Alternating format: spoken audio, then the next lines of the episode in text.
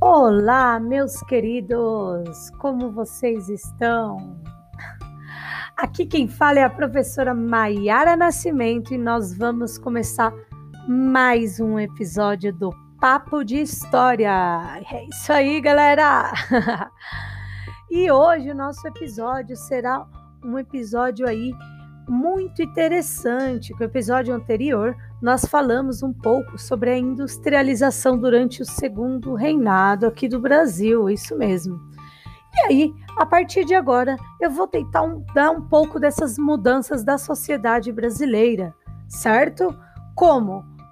Maiara, você pretende fazer isso? A gente vai começar aí pelos nossos próximos episódios, vamos dividir, é claro, sempre para não ficar cansativo para vocês.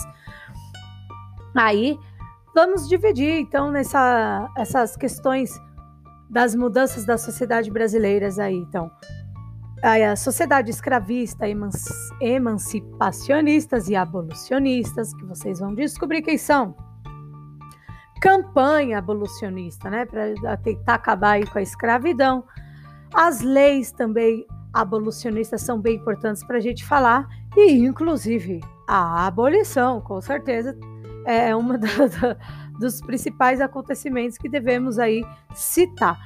Assim como também podemos falar entre outras coisas, por exemplo, as interpretações da abolição, a vida desses recém-libertos, como é, né, como eles sobrevivem aí após a abolição, beleza? Então bora começar agora já! Então, gente, é assim, é o seguinte... Vamos falar um pouquinho da cultura e o fim da escravidão, primeiramente, né?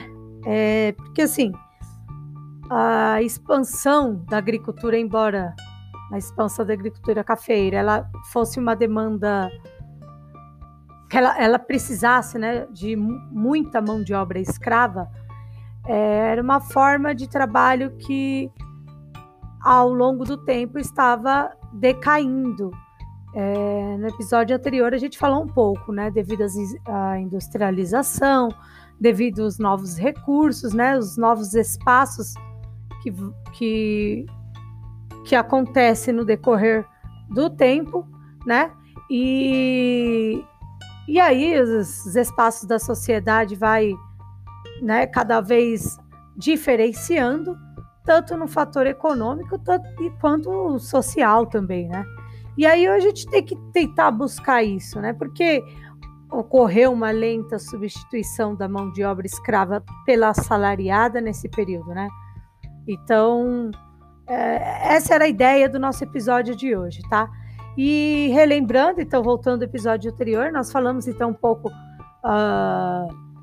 ao longo do século XIX da progressiva substituição da mão de obra pela assalariada, em diversos setores da economia brasileira, que era aquela ideia lá, quando eu falei para vocês, dos alemães, dos italianos vindo para cá, foi o mesmo momento da unificação italiana, que eu prometi para vocês e eu não esqueci, eu ainda vou fazer esse episódio da unificação alemã e da Alemanha e da Itália, beleza? Bom, então o aumento da quantidade de africanos, ou então os próprios afrodescendentes que eram libertos do país, acaba também aí fazendo que, né, diminua a mão de obra escrava, tá? Alguns fatores acabam até explicando a redução, foi por conta também desses movimentos abolicionistas que teve no Brasil, beleza? Então vamos falar um pouquinho desses movimentos aí, abolicionistas? Eram três grupos, né? Porque quando fala movimentos, as pessoas podem imaginar. Várias vezes as pessoas foram lá, a mesma turma foi lá e tentou fazer algum protesto para abolir a escravidão. Não foi bem assim. Existiam grupos, né? Grupos que pensavam de diferentes formas, tá? E cada um desses grupos que tinha uma posição diferente à escravidão, ela tinha as discordâncias e, por conta dessas discordâncias, acaba determinando o ritmo desse fim da escravidão, né? eu acredito que todo mundo saiba que a escravidão no Brasil foi o último país da América, né, a abolir. Então, é um país que foi bem atrasado, então fica bem, bem pesado. Então, vamos lá. Quem seriam esses grupos, né? Quais são os três grupos? O primeiro grupo, né, teve um cara, talvez, antes de eu falar o nome do grupo, eu gostaria de falar um dos defensores deste grupo, tá? Que o nome é o Joaquim Nabuco. Ele foi um dos maiores defensores para o fim da escravidão. E aí, ele faz parte deste grupo. Este grupo vem a chamar emancipacionistas. Esse grupo é um grupo aí que é formado por homens ricos, por políticos, e a ideia era propor um fim gradual da escravidão. Como? Tinha os moderados, né, que é a galerinha do Partido dos Moderados, que eles defendiam a abolição. Eles acreditavam que a abolição era essencial, sim, para o Brasil, que assim o Brasil tornaria uma nação civilizada. Mas, por outro lado, ela não poderia ser abolida de uma hora para outra, repentina, porque poderia arruinar tanto a economia cafeeira e deveria também conduzir abolição aos poucos e apenas por parlamentares conduzindo, né, em protestos, na rua, onde fosse. E aí, então, esses emancipacionistas, esses homens ricos, que era da elite, eles queriam que os cativos fossem libertados aos poucos, tá? Porque a gente fala assim, né, uma nação civilizada.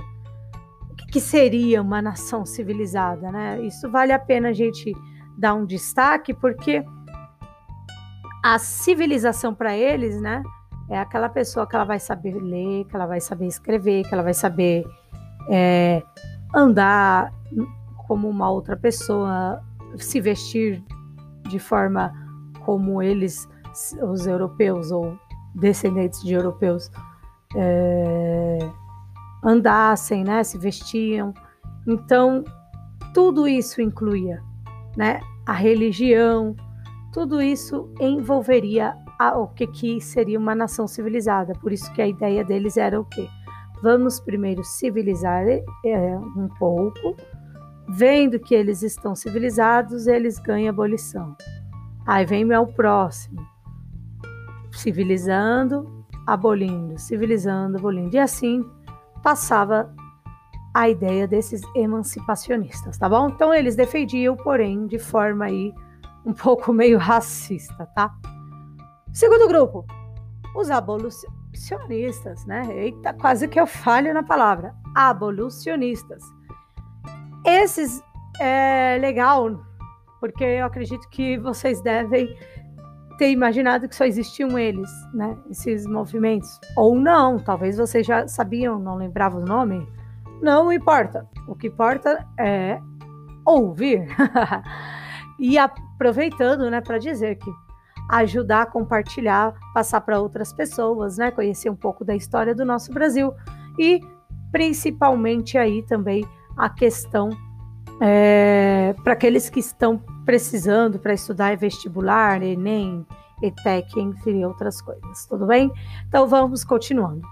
Falando dos abolicionistas, pois é, esses abolicionistas, como a gente sabe, são aqueles que defendiam imediatamente o fim da escravidão, pois eram eles que se organizavam, principalmente no espaço urbano, e eles não tinham interesse em manter a instituição, tá? Manutenção da instituição escravista, tudo bem?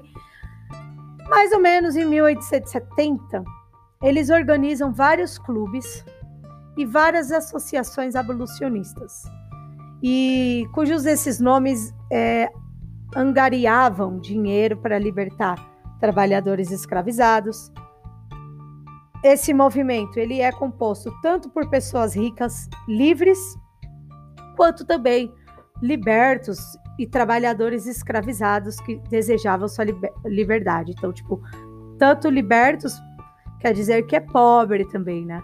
Poderiam ser ex-escravos, mas eram pobres, tá? E os próprios escravizados, eles desejavam, então faziam parte desse movimento abolicionista, tá? Já que eu dei um destaque do emancipacionista do Joaquim Nabuco, eu gostaria também de dar do abolicionista. Um dos destaques aí que a gente pode falar é o grande Luiz Gama, né? O Luiz Gama era negro, nasceu livre e ele estudou de uma forma autodidata. Por isso, ele foi um dos maiores abolicionistas do Brasil. E o cara é muito, muito, muito aí, né? Conhecido até hoje para a história do nosso país, né? E por último, vamos falar então do último grupo, que é os escravistas. É isso aí mesmo. Esses escravistas, gente, acho que o nome nem precisa dizer qual é a posição deles referente à escravidão, né? Então, sim, os escravistas se opunham ao fim da instituição, né, da escravidão, e defendiam que se realmente essa escravidão fosse abolida, os proprietários, né, desses escravos deveriam ser indenizados pelo Estado. Então, eles deixavam bem claro para o imperador: caso você queira abolir a escravidão, você tem que indenizar a gente por tudo que nós gastamos com eles. Desta mesma forma que estou falando, era assim que eles pensavam, tudo bem? Quem era o grupo dos escravistas? Era uma coisa meio óbvia, né? Era grandes proprietários de terras, né? Esses escravistas afirmavam que o trabalho livre nas fazendas trazia insegurança, né, porque os trabalhadores podiam sair das fazendas e buscar outra ocupação, que era esses trabalhadores assalariados. Então, eles tinham um certo medo de perder escravos justo por conta dos trabalhadores assalariados. Eles são livres e aí, a hora que eles acharem uma oportunidade melhor, ele vai, chega no patrão e pede as contas. Eles tinham medo, eles tinham esse temor. Tudo bem, sair da fazenda. Também vou dar um destaque, e esse super destaque, né, que vale a pena muito dar, é o José de Alencar. Aí você vai pensar, caramba, José de Alencar? Aquele cara lá, autor de várias obras importantes, que chegou a fazer filmes e até mesmo minisséries, isso mesmo. José de Alencar, aquele autor da obra do Guarani, Iracema, e agora não lembro mais as outras. O José de Alencar, ele era um ferrenho defensor da escravidão. Pois é isso mesmo que vocês ouviram, beleza, gente? E esses três grupos, então, foram bastante ativos aí na vida política do Segundo Reinado, e eles promoviam várias reuniões e publicavam vários manifestos e jornais, beleza? Sendo aí, né, falando desses três grupos que se opunham, né, que tinham suas posições à escravidão do Brasil, sendo defensores, outros não, quer dizer, um defensor, outro não, o outro mais ou menos, digamos assim, vem então as campanhas abolicionistas, né? Falar um pouquinho rápido, né? Vamos tentar agilizar um pouco esse episódio da campanha abolicionistas. Os brasileiros, né? Então, mexendo um pouco aí, os brasileiros envolvidos nesse movimento abolicionista, eles viviam aí principalmente em cidades que pertenciam nas categorias profissionais, né? Das diversas categorias, né? Vamos falar que é diversas mesmo, porque era um movimento que abarcava tanto homens brancos, livres, ricos, até pessoas escravizadas, tá? Esse movimento dos abolicionistas foi concentrado na cidade, então. Por quê? Na cidade não tinha tanta dependência de um trabalho escravo quanto no campo. E além de mais de tudo isso, ele demonstrava, a população que morava na área urbana tinha um certo ressentimento ao governo imperial, porque para essa população urbana, até mesmo os pequenos comerciantes, né, aquela galerinha que tem um pouquinho de dinheiro, né, eles acreditavam que o governo imperial estava governando o país apenas para interesses da elite agrária, né? Então isso não era uma coisa vista, uma coisa boa para a população urbana. Aí facilita muito mais o movimento dos abolicionistas, porque eles vão para um local onde pessoas também estão insatisfeitas com o governo imperial. Beleza? Eu gostaria de dar um destaque que teve um livro publicado em 2010 chamado Uma Breve História do Brasil, era do Renato Venâncio. E Renato Venâncio, ele vai dizer assim, era ele e mais alguma autora, e eu só tenho anotado um pedacinho aqui, mas vamos lá. Ele fala bem assim, ó, no livro: os abolicionistas também inovaram na forma de organização. Em vez de reuniões secretas, eles formavam clubes abertos. Ou seja, gente, eles não tinham medo. Era clube aberto para quem quisesse participar. E eles lançavam jornais, assim como eles também organizavam várias palestras em teatros, comícios na rua. Eles representavam, por assim dizer, uma forma de fazer política. Era uma forma que fugia das rédeas das oligarcas daqueles poderosos rurais, né? Isso é um destaque que eu dei aí do Renato Venâncio, Uma Breve História do Brasil. Quem quiser pesquisar, se não me engano, a editora Planeta, beleza? Ai, vamos lá, continuando então. Então assim, gente, os abolicionistas, eles participavam dessas sessões dos parlamentos, no parlamento, tá? Eles pressionavam a aprovação de projetos de leis abolicionistas e eles criavam várias charges, né? Várias charges bem sendo irônicas mesmo, para ilustrar uma forma de repressão. Então, teve uma charge que quem quiser depois pesquisar, essa charge é... Ângelo Agostini, ela fica na Revista Illustrada, e o nome da charge era A Grande Degringolada. Então dá uma olhada lá na charge, quem quiser vai conseguir talvez aí vai conseguir fazer uma análise do que quer dizer essa charge, beleza? Então é isso, gente, esse episódio de hoje foi um pouquinho aí para começar, né? Falar um pouco da abolição, os três grupos das posições e a primeira campanha abolicionista, tudo bem? No próximo episódio a gente entra então com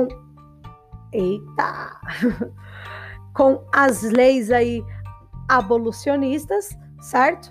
E aí vamos seguindo a obra até a abolição. Firmeza, gente? Beijo, siga a página, não deixa de curtir, seguir também no YouTube lá, Papo de História com professora Maiara Nascimento, tudo bem? Aqui, Spotify, Instagram não, desculpa que o Instagram a gente ainda não tem, mas o Spotify e o YouTube a gente já tem, beleza? Beijo, até o próximo episódio, valeu, tchau!